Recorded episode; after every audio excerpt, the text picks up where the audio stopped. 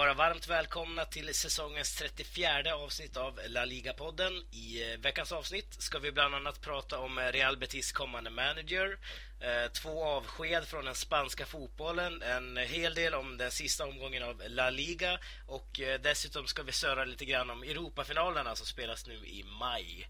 Eh, Daniel Jakobsson heter jag och eh, precis som vanligt har jag med mig Sam Saidi från Uppsala som faktiskt är Sveriges varmaste stad just nu hörde jag på nyheterna ganska nyligen här. Eh, är det EM-hettan som har slagit till Sam? Ja, det är orimligt varmt just nu. Nu ska det i och för sig bli lite kallare imorgon men det har varit tre, fyra dagar av ren värmebölja. Men det har varit nice. Han har suttit och solat och fått lite, en fin bränna inför EM. Mm, härligt. Eh, men den här veckan har vi även Alexandra Jonsson som gör sitt tredje inhopp i podden tror jag nu. Eh, och denna gång befinner hon sig faktiskt i England medan vi pratar. Och är det värmebölja även på de brittiska öarna, Alexandra? Eh, de påstår att det har varit det tills jag kom då. Eh, ja. Nu har det regnat, ungefär så som det har varit. Jag har varit runt i Spanien i ungefär två månader. Det har varit likadant varje gång jag kommer till en ny stad kommer regnet med mig. Ja, precis. Eh, senast vi, pratade, ja, senast vi pratade så var du ju faktiskt på väg till Spanien, minns jag. Ehm, så att vi tajmade ganska fint där då. Ja, exakt. Ja, eh, härligt. Vi går väl vidare direkt på första programpunkten som är då veckans fråga. Eh, och denna vecka har vi fått en fråga av signaturen Momme och han har skickat in den här frågan till eh, laligapodden gmail.com och eh, dit får ni gärna skicka era frågor, ämnen, synpunkter eller annat eh, som vi kanske tar upp i nästa veckas podd. Det är inte så många poddar kvar nu innan vi tar sommarbreak här. Eh, men frågan som Momme skickat in lyder i alla fall så här.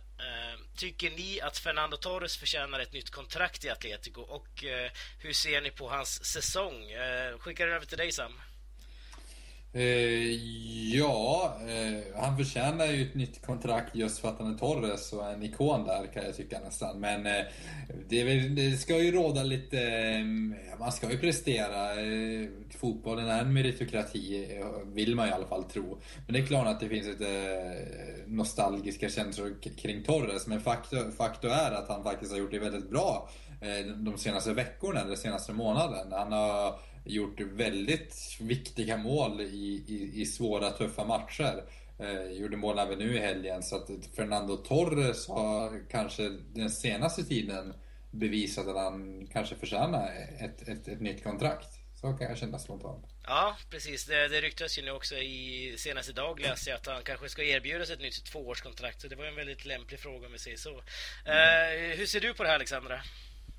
Nej men det är bara att hålla med. Jag tycker speciellt här i slutet av säsongen så har han verkligen visat den gamla Torres lite grann. Eh, och faktum är att han hade fem mål på fem raka matcher som jag tror är det, som var det bästa i hela hans eh, spelarkarriär, bättre än när han spelade i Liverpool.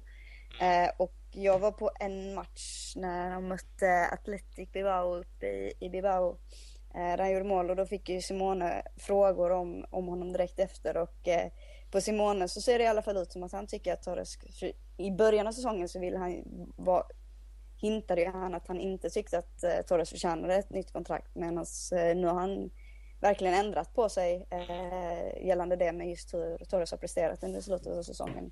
Precis. Så det tycker jag absolut. Ja, vad, vad är det du ser som han bidrar i spelet här då, Alexandra? Men det är ju främst eh, att han gör de här viktiga målen som behövs och det är det som är hans uppgift som striker. Eh, att vara där och, och göra målen. Det är det som han inte gjorde i början av säsongen då Atletico var väldigt beroende av Griezmann. Eh, liksom för mycket beroende av Griezmann. Skulle Griezmann sluta fungera där hade då allt kollapsat eftersom de inte kunde göra mål. Eh, och det är det han har kommit med nu i, i slutet av säsongen. Det, det han ska göra helt enkelt. Vilket är att slå in de där bollarna. Ja, eh, tycker du samma att han skulle fått chansen lite mer, eller lite tidigare snarare, istället för att man höll på att deala lite grann med Jackson Martinez där ett tag? Ja, det är klart man vill ju ge Jackson Martinez en, en eh, ärlig chans och ändå en stor värvning. Eh, så det var ganska förståeligt.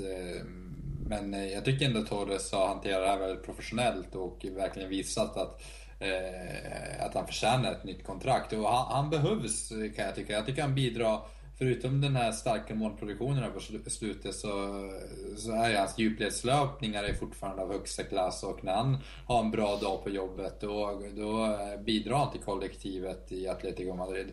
Så att, eh, och nu med sin rutin, han är ändå 32 32 år, han har en hel del rutin. Det, det är en bra truppspelare om inte annat. Han kommer vara lojal mot Atletico. Eh, han, han, kommer inte gnälla om det inte blir kontinuerlig speltid, utan han gör sitt jobb. Så att, eh, jag tycker man ska vara försiktig, eller ta vara på sådana spelare som eh, verkligen sätter laget före jaget.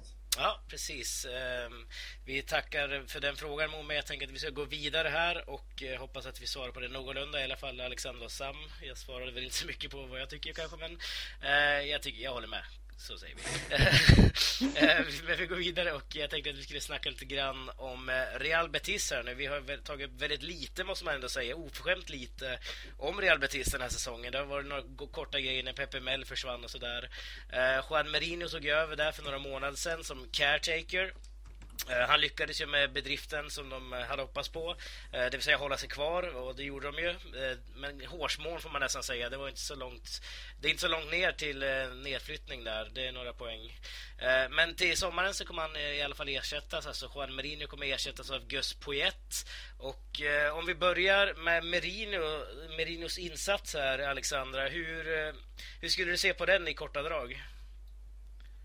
Nej men jag tycker väl att först och främst har ju klarat det eh, uppdraget som han fick, vilket var att hålla dem kvar. Eh, så där har han ju lyckats med uppgiften så att säga.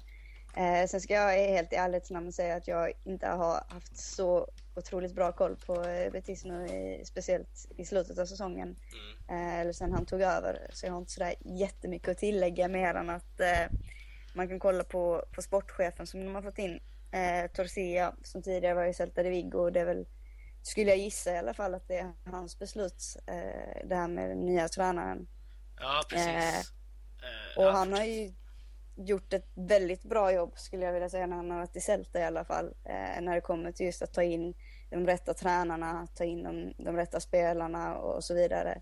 Eh, så om man ska lita på honom så blir det nog säkert väldigt bra. Eh, men sen om Merino egentligen kanske förtjänar att stanna, det är en en annan sak. Han har ju som sagt klarat det han skulle klara, vilket var att hålla dem kvar. Mm. Eh, hur ser du på det här Sam? Håller du med Alexander om att han gjorde jobbet bara?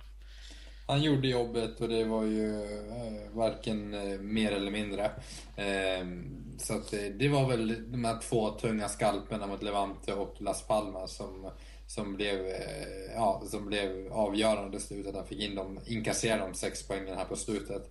Eh, men annars har det inte varit något imponerande liksom, spel eller imponerande resultat. Utan där var det tillbaka till grunderna och eh, helt enkelt bara hålla kvar klubben. Och det har han lyckats med. Sedan har man inte sett någon långsiktighet i honom, det, det, ja, det kan jag ändå förstå på något sätt. Ja, precis. Och det är nog kanske lite grann som Alexandra är inne på här också. Man tog väl bort Massi, Massia, eller vad han hette, um, sportchefen i Betis tidigare. Då. Uh, så vill man väl sätta sin nya prägel på laget såklart. Men Poet mm. kom alltså in här nu. Uh, har du någon koll på den här killen Sam? Han spelade ju tidigare i Real Zaragoza bland annat. Ja, nej, jag har inte så bra koll på honom eh, mer än att han eh, har tränat AIK Aten om jag inte missminner mig. Mm. Eh, och eh, ja, jag har inte så bra koll på hans filosofi så det ska faktiskt bli en ganska eh, intressant eh, tränare att följa. Han har ändå haft några han har ändå varit han har varit på de brittiska öarna som tränare i alla fall, i uppdrag både som assisterande och så. Så att eh, vi får se vad han kan bidra med. Det, det, det, det ligger nog en ganska välgrundad scouting, scoutning bakom det här. Annars så tror jag att man hade tagit något, något mer säkert kort alla, inte vet jag, Sam Allardyce eller Caparros. Sam Allardyce i Real Betis, det var någonting. Ja. Eh, men eh, vad har du för koll på den här killen på ett, eh, Alexandra? Nej, jag har väl inte så mycket koll på honom heller, men det är lite som jag var inne på innan att om man tar sportchefen här, Tarsia, som är väl den som har gjort valet, så brukar han ha rätt bra koll på eh, de värvningarna han gör och han har väl kollat upp den här killen bra. Sen ska det bli intressant att se en tränare. Han har ju främst då tränat i England och det är ganska stor skillnad på att träna i England mot att träna i Spanien på hur lagen är formade och, och spelstil och så vidare. Så det blir intressant att se hur han klarar den uppgiften. Men det blir nog bra. Ja, precis. Kanske hämta hem eh, sonen. Visst är det sonen som spelar i West Ham där va? Eh, kanske. Nu är jag helt ute i yra, jag har inte en aning. Det är säkert samma namn, efternamn i alla fall. Alltså, dra in frisparkar. Lät bra i alla fall. Sen så kom jag ju på att poet är ju faktiskt uruguayan och den andra är fransman. Så det ligger nog inte så mycket i det. Eh, skitsamma, ignorera den utläggningen. Eh, jag tänkte att vi går vidare med Juan Carlos Valeron och Alvaro Arbeloa. Eh, som vi faktiskt får tacka av nu. Eh, I fjol vid den här tidpunkten så var det ju Xavi och Casillas som vi tackade av. Och nu är det alltså Valeron som är en stor hjälte för mig i alla fall och Arbeloa som är en stor hjälte för Sam eh, som, som lämnar. Eh, skämt åsido. Hur ser du på att de här killarna lämnar La Liga, Sam? Ja, alltså Valeron, Xavi, Casillas som, som att Arbeloa är med på den listan. Det är lite, det är lite bisarrt kan jag tycka. Eh, med all respekt för Alvaro Arbeloa, det, det jag kommer komma ihåg från honom är hans grisiga spel från, eh, mot Barcelona. Framförallt i det här, eh, hetsiga, eller de här hetsiga mötena 2011 när man möttes, ja, vad var det, fyra, fem gånger på en månad när han verkligen spelade fult. Och han har väl gjort sig känd för att vara en liten Eh, ja, ha en full spelstil, eh, spela lite över gränsen, ta till lite tjuvknip och så. Så att eh, det är väl ingen spel man kommer sakna, väl ingen som har satt avtryckt, avtryckt det eller direkt. Förutom att jag vet att du Daniel påstår att han var den första spelaren som plockade bort Lionel Messi. Ja, det där är faktiskt en teori om. Eh, Därför att när han spelade i Liverpool så minns jag honom i sin debut som vänsterback dessutom. Eh, så var han, raderade han ut Messi helt, eh, kan jag komma ihåg. Jag spelade ju Deportivo tidigare också. Jag hade ju flaggat för honom när han gick till Liverpool. Så det var ju kul. Men det, det, är inte så många som har hållit med mig i den utläggningen heller senare åren, men skitsamma. Eh, vem lämnar störst avtryck tycker du, Alexandra? Det är väl inte så svår fråga att svara på. Det är ju Valeron såklart. Ja. Det jag tycker är väldigt häftigt med honom, det är, det är en spelare som inte har spelat i de här största klubbarna. Eh, om man säger så, som Barca och Real Madrid. Eh, även om du kanske tycker att Depor är den största ja. av dem alla. Ja, Men att han liksom trots det har, det är få spelare som har en eh, så stor, haft så stor roll i La Liga och blivit så stora La Liga-spelare på det sättet. Specifikt då när de inte har spelat i någon av de två största klubbarna. Eh, och bara det säger väldigt mycket om liksom hur stor han har varit och den betydelsen han har haft för ligan. Så det är, det är en väldigt eh, häftig spelare på det sättet. Ja, jag håller med dig där. Alltså jag, eh, du och jag Sam har ju diskuterat det här lite grann tidigare. I fjol när Xavi la skorna på hyllan, eller flyttade från La Liga i alla fall, eh, så sa ju du att han är den bästa passningsspelaren du har sett. Och jag håller ju fast att Valeron är den bästa jag har sett eh, spela fotboll och framförallt passa bollen. Eh, så att eh, vi, ja, vi har lite olika tankar där. Men vad har han betytt för, om vi lämnar Berå en stund här nu, vad har han betytt för ligan tycker du Sam? Eh, väldigt mycket. Det är ju en sån här spelare som man växt, växt upp med, som alltid har funnits med. Så det känns lite så vemodigt att han nu inte kommer finnas kvar. Eh, och ja, ja, jag är nog den första som skriver under att han, han håller väldigt hög passnings, eller har väldigt hög passningskvalitet och en väldigt bra passningsfot. Även om vi är oense om huruvida Xavi är bättre eller inte i, i den frågan. Men eh, han kommer lämna ett stort tomrum och eh, ja, det, det, är... Jag tycker att den, nu kan jag inte säga moderna fotbollen, men Eh, på senare år. Jag tycker att vi, det saknas lite av de här klassiska jag vet, eleganta spelarna på mittfältet. Ja, men som både Xavi, eh, som, eh, Zidane, som Zidane, som, eh, ja, som Valleroll och, och så. Eh, de här eleganta spelarna, deras spelstil raderas ut lite för att det man är ute lite efter andra egenskaper. Man ska helst ha lite både och. Man ska både kunna vara kreativ, eh, en kreativ kreatör men samtidigt ska man kunna driva bollen i, i hög fart och göra sin gubbe. Det kunde kanske inte Valderon och Xavi på samma sätt. Och, och, och inte sedan heller liksom på det här Messi-sättet. Eller Iniesta-sättet när man bara flyter förbi sin motståndare. Eh, och jag, jag vet inte, jag kommer sakna, dem, den, eller sakna den spelstilen lite allmänt. Mm, du romantiserar den uh, idén ja, lite grann kanske? Ja, lite. Ja, det skriver jag under helt och hållet. Uh, men vi ska faktiskt uh, sätta stopp för del 1 här nu. Vi har dragit över lite grann. Och i nästa del som är den andra så ska vi snacka om den sista omgången som spelas nu till helgen. Thank you.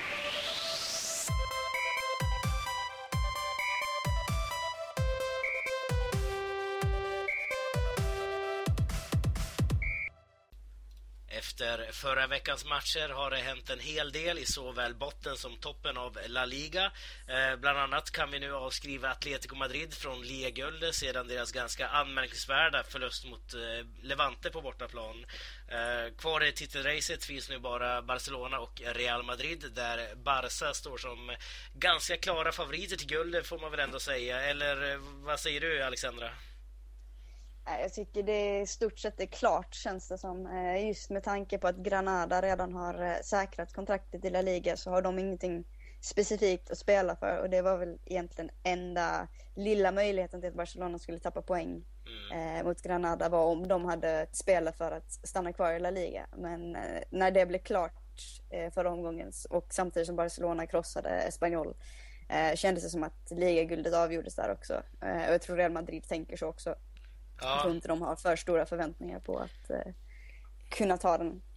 Precis, och de åker till Riazor nu också mot ett Depor som också säkrade sitt kontrakt i förra veckan. Uh, hur, känner du också lite grann som Alexandra Sam att det var Espanyol-matchen som någonstans skickade guldet till Katalonien? Ja, jag tror när vi summerar säsongen kommer vi nog säga det att eh, det var där det lilla halmstrået fanns att dra i att det var Espanyol likt, jag tror det var 2007, som kunde ställa till det igen för att, eh, ja, jävlas helt enkelt. Nu ska det mycket till, även om man inte ska ropa hej än. Eh, men eh, ja, i och med att Granada faktiskt inte har någonting att spela för, bara som har en ligatitel att spela för, för, så kommer det ju vara otroligt, ett otroligt misslyckande om man inte lyckas ta den här ligatiteln.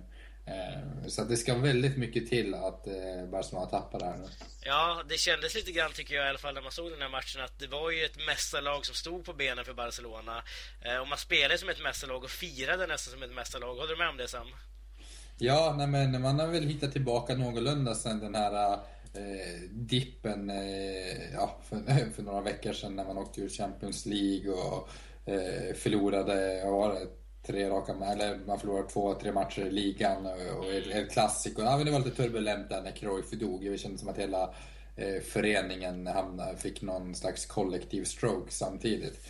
Eh, så att, eh, ja, man har hittat tillbaka. All, det vore ju orimligt att säga något annat efter Valencia-förlusten av ändå eh, fem eller fyra raka, eh, fyra raka segrar med ganska, och där man har släppt in ett enda mål och man har verkligen eh, ja, uppträtt som ett mästarlag.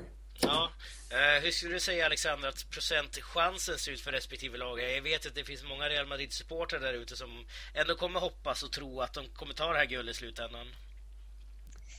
Procentchansen? Ja, det är inte många procent till Real Madrid kan jag säga. Uh, du, du spräcker den bubblan på en gång. Ja, nej det känns, det känns väldigt, väldigt långt bort att uh, Barcelona ska tappa mot Granada.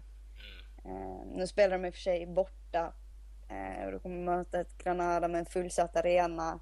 Eh, men det är samtidigt ett Granada som redan är klara och då, då blir det ytterst svårt. Eh, även om jag inte ser att Real tappar mot Depor heller, men jag tror inte det spelar någon roll. Nej, precis. Nej, jag tror att både Granada och Depor kanske gått på semester här. Eh, men om vi kollar på Levante då, som faktiskt slog Atletico nu senast. Eh, hur, kan det bli så här Sam? Atletico har ju allt att spela för och Levante åkte ut redan förra veckan. Eh, varför blir det så att Atletico faller i det här greppet? Ja, det, det, är faktiskt en väldigt bra fråga. Jag är lite besviken på Atletico Madrid. Jag menar, här, här kan man ändå få eh, verkligen nerv in i sista omgången av tre lag involverade. Men det är lite kul oavsett. Nu, nu blev det som det blev, men det visste man inte inför den här omgången. Så det var dåligt, måste jag säga. Och eh, Atletico har ju vacklat lite, eller inte vacklat, de har ju varit egentligen i strålande form. Men jag tycker att mot matcherna mot Bayern så har man inte imponerat egentligen på det sättet som jag är van att se dem. Eh, jag hävdar ju någonstans att det var ju Bayerns oförmåga, eller alltså Atletico hade tur mot Bayern München, så enkelt är det. Eh, de kanske inte ens var det bättre lag över två matcher. Ehm, men gick ändå vidare. Så att de senaste dubbelmötena mot Bayern ja, senaste omgången är väl lite oroväckande inför CL-finalen men samtidigt så tror jag att all fokus är på just Champions League-finalen. Ja, eh, tror du också det Alexandra? Kan man verkligen fokusera på en Champions League-final när man fortfarande har en Liga-titel att slåss för, Atletico? de borde ju fokusera på ligan i min tanke att de har, hade den chansen som de ändå hade där att eh, skaka till Barcelona och de vet att Barcelona har en match som kan vara svår mot Espanyol samtidigt och så vidare. Mm. Eh, men det känns ju inte som att de har varit lika fokuserade om de då tappar liksom mot Levante. Eh, då finns det nog, det, det, är väl också lite oerfarenhet kanske i ett lag som, som Atletico när man eh, eh, inte riktigt är, även om man har för tre år sedan, eller om det var två år sedan, var i Champions League-final också, så är man fortfarande ett lag med spelare som inte är helt vana eh, vid att vara i den rollen att ha en Champions League-final och en ligatitel att tänka på samtidigt. Eh, och där är ju Champions League en mycket större titel och att ha den i bakhuvudet eh, och fokusera lite på den eh, lite för tidigt är inte så, så konstigt. Man ska komma ihåg att det inte är helt samma Atletico som det var, eh, som var i Champions League-finalen sist, utan det är väldigt många nya spelare i det laget. Eh, så att det är fortfarande ett, på det sättet ett ganska oerfarent lag när det kommer till den här typen av eh, eh, slutet på säsongen, dueller eller vad man ska säga. Mm. Um, men då kan vi i alla fall fastslå kort så här att Barca vinner ligan helt enkelt. Båda lagen, både Real och Barca, vinner sina sista matcher här nu och eh, Atletico får tagga inför Champions League med andra ord. Eh, om vi kollar på övriga platser här nu, Champions League och Europa League, är ingenting att spela för. Villarreal är klara för Champions League-kval. Eh, Celta Vigo, Athletic Bilbao och Sevilla, eh, eller i alla fall Celta Vigo och Athletic Bilbao är klara för Europa League och Sevilla kommer få kvala såvida man inte vinner Europa League då. Eh, så att det egentligen som är mest intressant just nu inför sista omgången är ju bottenstriden tycker jag. Eh, där vi då har tre lag som riskerar att åka ut. Eh, Granada, som vi var inne på lite kort förut, de är ju nu säkra och Deportivo är säkra, Espanyol är säkra, Betis är säkra och Eibar är säkra. Så det är Granada, eh, förlåt, Getafe, Sporting Gijon eller Rayo Vallecano. Någon av, två av de tre kommer alltså göra Levante eh, sällskap ner till Segundan. Om vi börjar med den ganska öppna frågan Sam, vilka blir det? Ja, det det är en bra fråga. Det ser ju tyvärr ut att bli eh, Ja, Rayo Vallecano ser det ut som. Även om man har en ganska behaglig hemmamatch mot Levante i sista så, så man är alldeles för beroende av de andra resultaten. Så att Vallecano kommer nog få lämna. Och jag tror faktiskt att Getafe som, åh vilka mötte de? Betis i sista matchen. Eh, ja, de kom, ja, de kommer fixa det. Jag tror Betis har inget att spela för. Så att, eh, nej eh, tyvärr. Jag eh, gillar ju Paco Gemes och Vallecano så det, eh, alltså, det är ju ett skämt. Fan. ja, du är lite upprörd här nästan. Ja, Getafe håller sig kvar alltså i slutändan. Det är helt otroligt. Ja, de brukar ju ofta göra det. Både Getafe och Granada. De dinglar ju där nere men klarar sig alltid på något sätt eh, kontraktet liksom. Om vi kollar på den sista omgången som du var inne på här. Real Betis möter Getafe borta så. Eller Real Betis och hemma så. Och alla lagen har egentligen ganska softa spelscheman om man säger så med tanke på att Rayo möter ett eh, Levante som inte har någonting att spela för och Gijon har ett Villarreal som inte har någonting att spela för. Eh, hur tror du att det kommer gå här i botten, Alexandra? Nej, men Getafe klarar väl sig kvar som alltid. Um, och det är väl det enda positiva med det att vi har Henok Goitom där. Så det, sen om han fortsätter det är en annan sak uh, nästa säsong. Men um, Nej, det blir nog så att eh, vi tyvärr, absolut tyvärr får se Rayo gå. Eh, jag skulle ju verkligen vilja ha kvar både Rayo och Sporting, men man får ju bara ha kvar en. Precis. Eh, det hade varit häftigt om, nu ser det dock svårt ut också, men om Real Oviedo skulle gå upp i, i La Liga och få det där derbyt mm. mellan Real Oviedo och Sporting som inte har spelat på väldigt många år men som historiskt sett är utan tvekan ett av de bästa derbyna som finns i Spanien utan tvekan. Eh, så det derbyt vill man ju gärna ha i La Liga eh, men det ska ju mycket till för att det ska hända på båda fronterna så att säga. Eh, och tyvärr blir det nog inget Rayo kvar nästa säsong. Nej, eh, tänkte kanske ta upp, tänkte ta upp det förra delen egentligen, det här med att eh, Paco Schemes är faktiskt kallat till presskonferens imorgon, eh, idag när det här sänds. Eh, och det är ingen som vet om det här, det är en mysterisk presskonferens kallar de det för. Eh, klubben känner inte till det, agenten känner inte till det, ingen är, alltså inte en spelare, ingen vet varför Paco har gjort det här. Eh, tror du att det, det verkar vara något slags turbulens i det här Rayo ändå, Sam? Ja, med tanke på den här äh, tillkallade presskonferensen så verkar jag tror Paco Cheva känns, känns ganska klar med Vallecano oavsett om han faktiskt hade hållit sig kvar i La Liga eller inte. Och, och jag tror att det kan finnas en ganska stor risk att han äh, avgår imorgon helt enkelt. Äh, så det, det, det, vi får egentligen bara vänta och se. Ja, det har ju ryktats en del om att han kanske ska bli Spaniens nya förbundskapten. Eh, hur ser du på det Sam? Ja, det är ett lite stort steg att ta. Han är en av de här yngre tränarna som har stor potential. Jag tror inte han är redo för ett landslagsuppdrag än. Eh, han skulle behöva ta eh, ett mellansteg för att sedan kunna eh, ja, kanske ta lite de tyngre uppdragen, för potentialen finns. Ja, vad tänker du Alexander? Kan det vara något sånt han ska leverera för oss imorgon eller är det att han bara avgår helt enkelt? Eh, nej, men jag tror det, det är mycket möjligt att att det, det, det, det brukar ju ofta vara det när en tränare eller spelare ganska oväntat kallar sin presskonferens på det sättet så brukar det vara att de ska lämna. Eh, sen om man snackar vidare på det här med landslaget så skulle jag kunna tänka mig att se honom ta en tränarpost i ett ungdomslandslag till att börja med. Mm. U21 eh, eller sådär. Ja, och sen kanske i sådana fall fortsätta framåt men att direkt gå till eh, ta över landslaget känns som, som Sam var inne på lite väl tidigt. Ja. ja, vi får väl kanske tyvärr säga adjö då till Rayo Vallecano och sen så är det väl eh, väldigt öppet där. Det är ju förstås öppet för Rayo Vallecano också att klara sig här nu men Getafe Sporting ser väl ut som att ha lite bättre position här. Vinner samtliga lag exempelvis så är det ju då Sporting, Rayo och Levante som lämnar i och med att Getafe har bättre eh, inbördes möten mot Sporting Gijon där.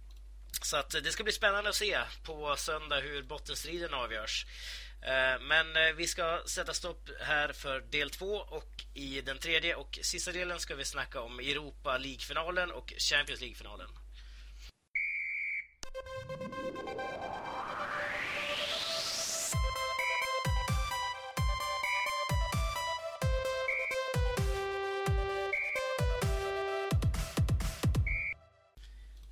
Denna tredje och sista del ska vi främst rikta in oss på Europafinalerna men om vi får lite tid över tänkte jag eventuellt att vi ska surra lite grann om Segundan också. Eh, tiden kanske inte räcker till men då får vi ta det i kanske nästa podd istället. Eh, den 28 maj går i alla fall fotbolls-Europas största match av stapeln, det vill säga Champions League-finalen och i år så får vi återigen se ett Madrid-derby i finalen mellan Real Madrid och Atletico Madrid. Eh, men om vi börjar med Real Madrid då Sam. Eh, hur upplevde du matchen mot Manchester City senast? Var det ett eh, välförtjänt avancemang för Real? Ja, det var det väl över två matcher. Det eh, var ganska dåliga semifinaler båda matcherna. Jag tycker eh, City inte hör hemma i semifinalerna. Jag tycker inte de bästa lag. Jag tycker att vi skulle ha fått in ett annat lag där. Typ Barcelona. Nej men, ja City saknade dock några spelare också. Så att, eh, ja, men det var välförtjänt. Real eh, kändes redan på förhand som ett eh, nummer för stort. City klarar inte av... Eh, de, de är strax under den här absoluta toppen och det, det märktes. Ja, eh, det slutade ändå bara 1-0 här totalt över två matcher, Alexandra. Eh, imponerade Real på dig här, eller var det mer som en transportsträcka fram till finalen här mot City? Jag tycker ingen av lagen imponerade överhuvudtaget i de matcherna. Det var två väldigt tråkiga fotbollsmatcher. Um, och Real Madrid är väl ett lag man egentligen förväntar sig mer av uh, än det man fick se i de matcherna. Mm. Ja, och Atletico Madrid å andra sidan, de slog ju faktiskt ut Bayern München, vilket man får... Du, du tycker är lite turligt Sam, det har du diskuterat tidigare, men det är ändå imponerande att man gör det. Och... Uh, deras väg till finalen har ju varit allt annat än lätt om vi säger så. Barcelona och Bayern München, PSV i all ära liksom. Mm. Men hur, hur ser de ut inför finalen här Sam? De ser ut precis som vanligt kan jag tycka. Nu har man kommit från en oroväckande förlust men jag tror att eh, de kommer ja, sluta sig samman och, och mobilisera krafterna inför, inför finalen eh, i Milano. Så att det, det kommer inte vara något problem. Och Atletico är väl någonstans de moraliska vinnarna redan. Man har slagit ut, enligt mig, de två bästa lagen och eh, ja, då förtjänar man faktiskt att, att vinna också. Nu vore det ju snopet om man, om man faller återigen i finalen. Det tror jag kommer ta väldigt tungt på hela föreningen. Men det vore ju häftigt om de vinner Champions League. Då har man alltså slagit ut eh, Barcelona, Bayern München och sen Real Madrid i en final. Det är mer värdiga vinnare kan man inte hitta då. Nej, eh, det har ju varit mycket snack om att, i alla fall i Sverige här, att eh, Real Madrid har åkt som på en räkmacka fram till finalen. Man har slagit ut Roma, Wolfsburg och nu City då. Kan du hålla med om det Alexandra, eller tycker du att det är väldigt oförtjänt, mm, oförtjänt kritik de har fått? Alltså, man kan ju inte kritisera dem för att de får enkelt motstånd. Nej. Det är inte deras fel precis. Och de har ju gjort jobbet som de, de ska göra Ehm, och tagit sig till finalen. Men sen är det ju självklart så att Atletico har ju mött två lag specifikt då är Bayern och Barcelona som båda hade kunnat vara finallag som båda i, på förhand nog sett som, som för, eh, finallag. Eh, och det hade kunnat vara båda de matcherna hade lika bra kunnat vara en final medan Real Madrids matcher har inte känts alls eh, på samma vis. Sen vet vi inte hur Real Madrid hade gjort om de hade fått Barcelona eller Bayern Eh, de vann ju över Barcelona exempelvis i ligan. Eh, så det, det är svårt att säga så, men de har ju, jag tror de själva också er, skulle erkänna, kanske inte utåt, men eh, att de har haft en mycket enklare väg än vad Atletico har haft. Mm, håller du med om det Sam? Ja, de har haft en enklare väg, det är, det är faktor. Sen ska man inte heller Eh, man ska komma ihåg att ett Champions... Alltså om man tänker på Wolfsburg-matchen, hur den utvecklar sig, så blev det ändå ganska stark remontada man stod för att, att hämta in det där 2-0. Nu är kanske inte Wolfsburg i sin bästa form kommer väl i mitten i Bundesliga med ett ganska sargat Roma och ett ganska trött City. Så att nej, jag tror inte man skryter om vägen till finalen. Men eh, som sagt, det är inte deras fel och de ska, man ska ändå vinna de här matcherna. I Champions League är det små marginaler, men eh, Real Madrid spelar med ganska stora marginaler. Det, vilket, vilket ändå, ja, det är väl det som är grejen. Champions League är lite, inte tur bara, men eh, det är mycket tur. Och det gäller inte bara i lottningar, det, det gäller även i, i liksom matcherna att ha marginal på sin sida. Men också såklart lottningen. Ja, absolut. Eh, men om vi kollar så här också. Zidane, om han nu vinner med Real Madrid så har jag för mig att jag läste här att han blir en den manager i Champions Leagues historia som haft minst tid på sig att vinna en Champions League-buckla. Han tog ju över mitt i säsongen. Eh, och det måste väl ändå säga någonting, Sam? Stämmer det verkligen? Jag tänker Di Matteo, när tog han över? Uh, ja, det, det, vet jag inte. Men om vi kör på spanska spåret här så blir han ju den i Spanien åtminstone. Ah, Okej, okay, i Spanien. Ja, um, ja det, är, det är väldigt imponerande det Zidane har gjort. Eh, vilket jag kommer återkomma till. Eh, eh, så är fantastiskt. Allt från den turbulens som Benitez lämnar efter sig och Zidane är verkligen... Han har ju fått mycket gratis också just för att han är Zidane. Han har ju fått med omklädningsrum säkert utan att göra allt för mycket. Han har ju en auktoritet i, i sig själv. Eh, men sedan så måste man ändå ha en vissa, eller man måste ha eh, Eh, ledaregenskaper och en taktisk kompetens och eh, för att kunna få ett maskineri att fungera. Det är inget självspelande piano, det vet vi vid det här laget. Ja. Ja, nej precis. Eh, men jag tänker att vi släpper Champions League-finalen tills vidare. Vi kommer ju lägga väldigt mycket krut på den när det väl närmar sig och då kanske vi har lite mer tankar om själva finalen i sig också med skador och så vidare. Eh, men jag tänkte att vi ska snacka lite grann om Europa League också som avgjordes nu. Det snackade vi ingenting om förra veckan. Eh, då har vi alltså Sevilla som nu slog ut eh, Shakhtar och Villarreal åkte ju som du anade Sam ut mot Liverpool trots 1-0 hemma. Hur såg du på matcherna här Alexandra? Ehm, var det rättvisa resultat till att börja med? Ja, det var det väl. Jag var väldigt besviken dock över Villarreals match på Anfield. Eh, kändes inte alls som det Villarreal vi har sett under säsongen.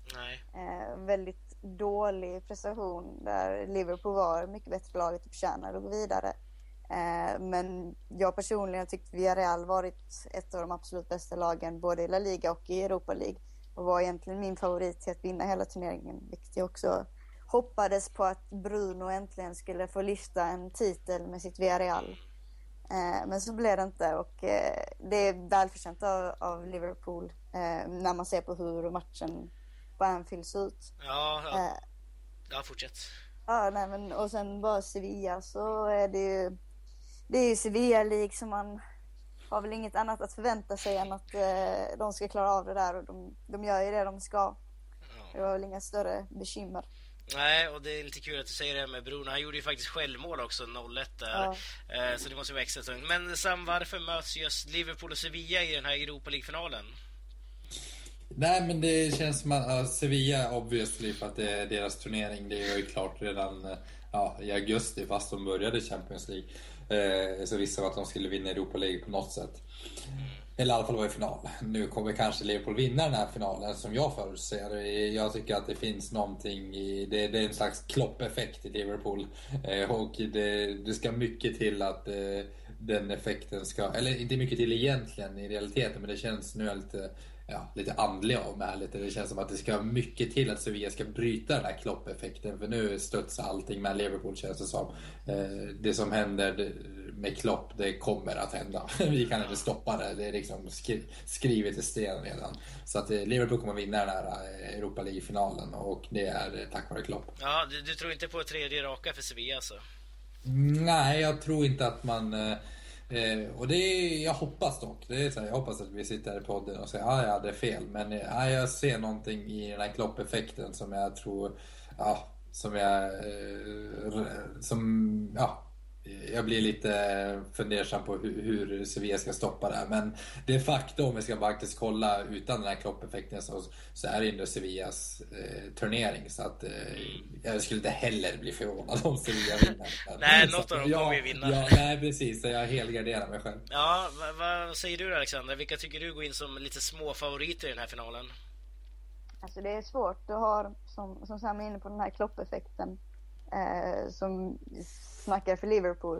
Eh, men sen om man kollar på lagen och, och på kvaliteten som finns eh, och hur de har spelat eh, så känns det väl som att Sevilla är starkare. Sen samtidigt har vi ett Sevilla som varit helt bedrövliga på bortaplan under säsongen och den här matchen kommer ju inte spelas på Sanchez Pizjuan.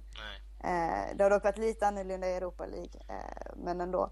Men skulle Sevilla vinna det här då tycker jag det är bara dags för Uefa att byta namn på turneringen till Sevilla League, för det finns liksom inget annat kvar. Vinner de den för tredje året i rad, då är det antingen lägg ner turneringen eller byt namn på den. Ja, Flytta finalen till Sevilla varje år. det skulle vara väldigt anmärkningsvärt om man nu gör det. Eh, men vad tycker du man ska utnyttja då, Alexandra, här Sevilla? Vi har ju sett nu dubbelmöten mot Villarreal. Vad ska de ta för, för läxa här, Unai Emerys lag? Nej, men det, de får väl studera eh, Liverpool lite bättre än vad Villarreal gjorde och det som jag tyckte främst på Villarreal var att spelarna eh, tappade, temperament, eller tappade temperamentet och, eh, och huvudet i, i, speciellt den här sista matchen. Eh, och det är väl en sån sak man främst ska undvika. Eh, hålla kylan, fortsätta med sitt eget spel eh, och ta sig fram på det sättet. Ja, det började redan i första mötet också tyckte jag. Jag såg ju båda de här ja. matcherna. Eh, där vi hade Marsolini efter matchen sa att eh, jag skulle aldrig vilja vara som Klopp. Eh, varpå Klopp går ut och säger jag skulle aldrig vilja vara som Marcelino heller. så det är lite roligt. Eh, men vad tycker du Sam att eh, Sevilla ska kunna utnyttja det här läget för att ta en tredje raka titel? Nej, men man ska hålla sig till det man är bäst på, det vill säga att vinna Europa League. Det är så enkelt är det. Och men framförallt bara fortsätta på en inslagna väg. Man har en grundkvalitet. Eh, man, man ska inte så här, eh, man har också den här rutinen och man ska ta vara på den rutinen från de här sammanhangen nu och inte falla in i den här eh, bluffen. Det är ju en bluff, någon sån här kloppeffekt, det finns ju inte egentligen. just saying. Men det är klart att det är inte som att det är liksom en myt som florerar. Eller det är nästan som att eh, man måste tro på den. Så att, eh, det, det, är den mentala biten, men jag tror Sevilla kan kommer fixa det. Men eh, sedan är det ändå en final över 90 minuter där eh, det kommer vara små marginaler som kanske avgör i slutändan. Mm.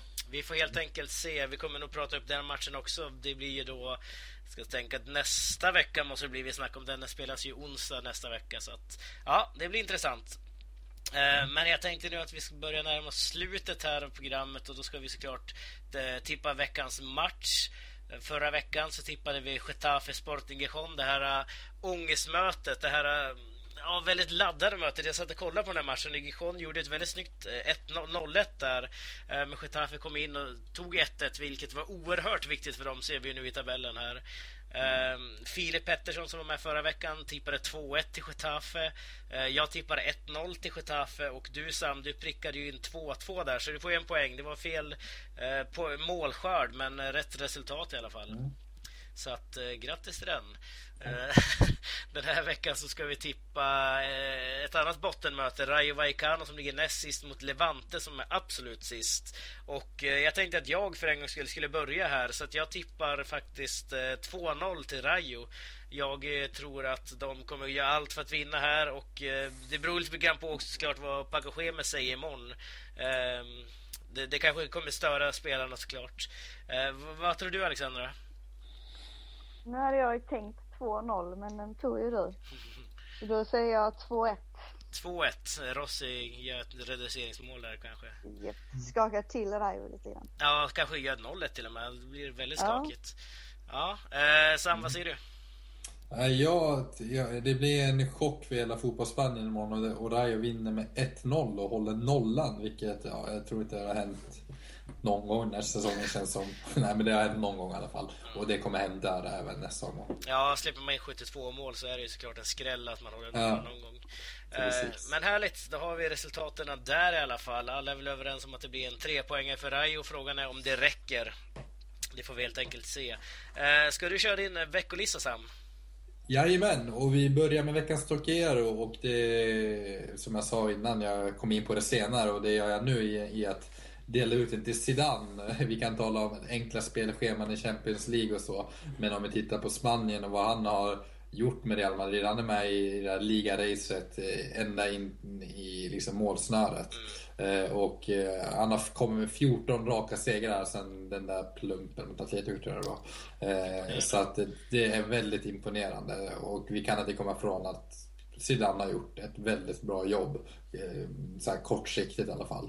Eh, så att eh, han förtjänar faktiskt en eh, veckans eh, Tokero. Ja, det är bara att lyfta på hatten för Zidane den här gången, även från mm. en Barcelona-supporter. Ja, verkligen. Och han tog dem till Champions League-final såklart. Ja, precis. Eh, veckans ja. Fabär då? Veckans Fabär går till deras, deras motståndare. Jag, jag är besviken måste jag säga på deras prestation mot Levante. Jag tyckte de skulle... Det fanns ingenting som liksom talade för Levante. De hade ingenting att spela för och man kunde faktiskt ändå hållit liv i den här eh, titelkampen ända in i, i det sista. Så det var, det var svagt tyckte jag och Simeone satt på läktaren vilket också var svagt. Eh, så att ja, vi gillar deras... Eh, det är mycket hyllningar till Atletico men nej, nu, nu får de faktiskt ta en Faber. Ja, han var ju dessutom avstängd ska vi lägga till här också, Simeone. Precis. Så att, eh, det var ju därför. Eh, köper du listan Alexandra, eller någonting du vill lägga till där? Nej, jag tycker det är bara att hålla med. Det lät bra. Mm, härligt. Men eh, tack så jättemycket för att du var med på distans från England, Alexandra. Det var jättekul att ha med dig, som alltid. Kul att få vara med. Ja, såklart. Eh, tack till dig också Sam för att du var med även denna vecka och stod ut med dessa frågor som jag ställer till er. Eh, vi andra, vi hörs ju nästa vecka. Gå gärna in på laligapodden.se eller skicka ett mejl till laligapodden.gmail.com med eh, frågor, ämnen, synpunkter och vill ni vara med i podden får ni gärna skriva det också. vi har tagit med alla som har skrivit än så länge. Eh, så att eh, skriv gärna och skriv gärna vilket lag ni håller på också så underlättar det lite grann. Eh, tack för oss den här veckan. Hej då! Hej då!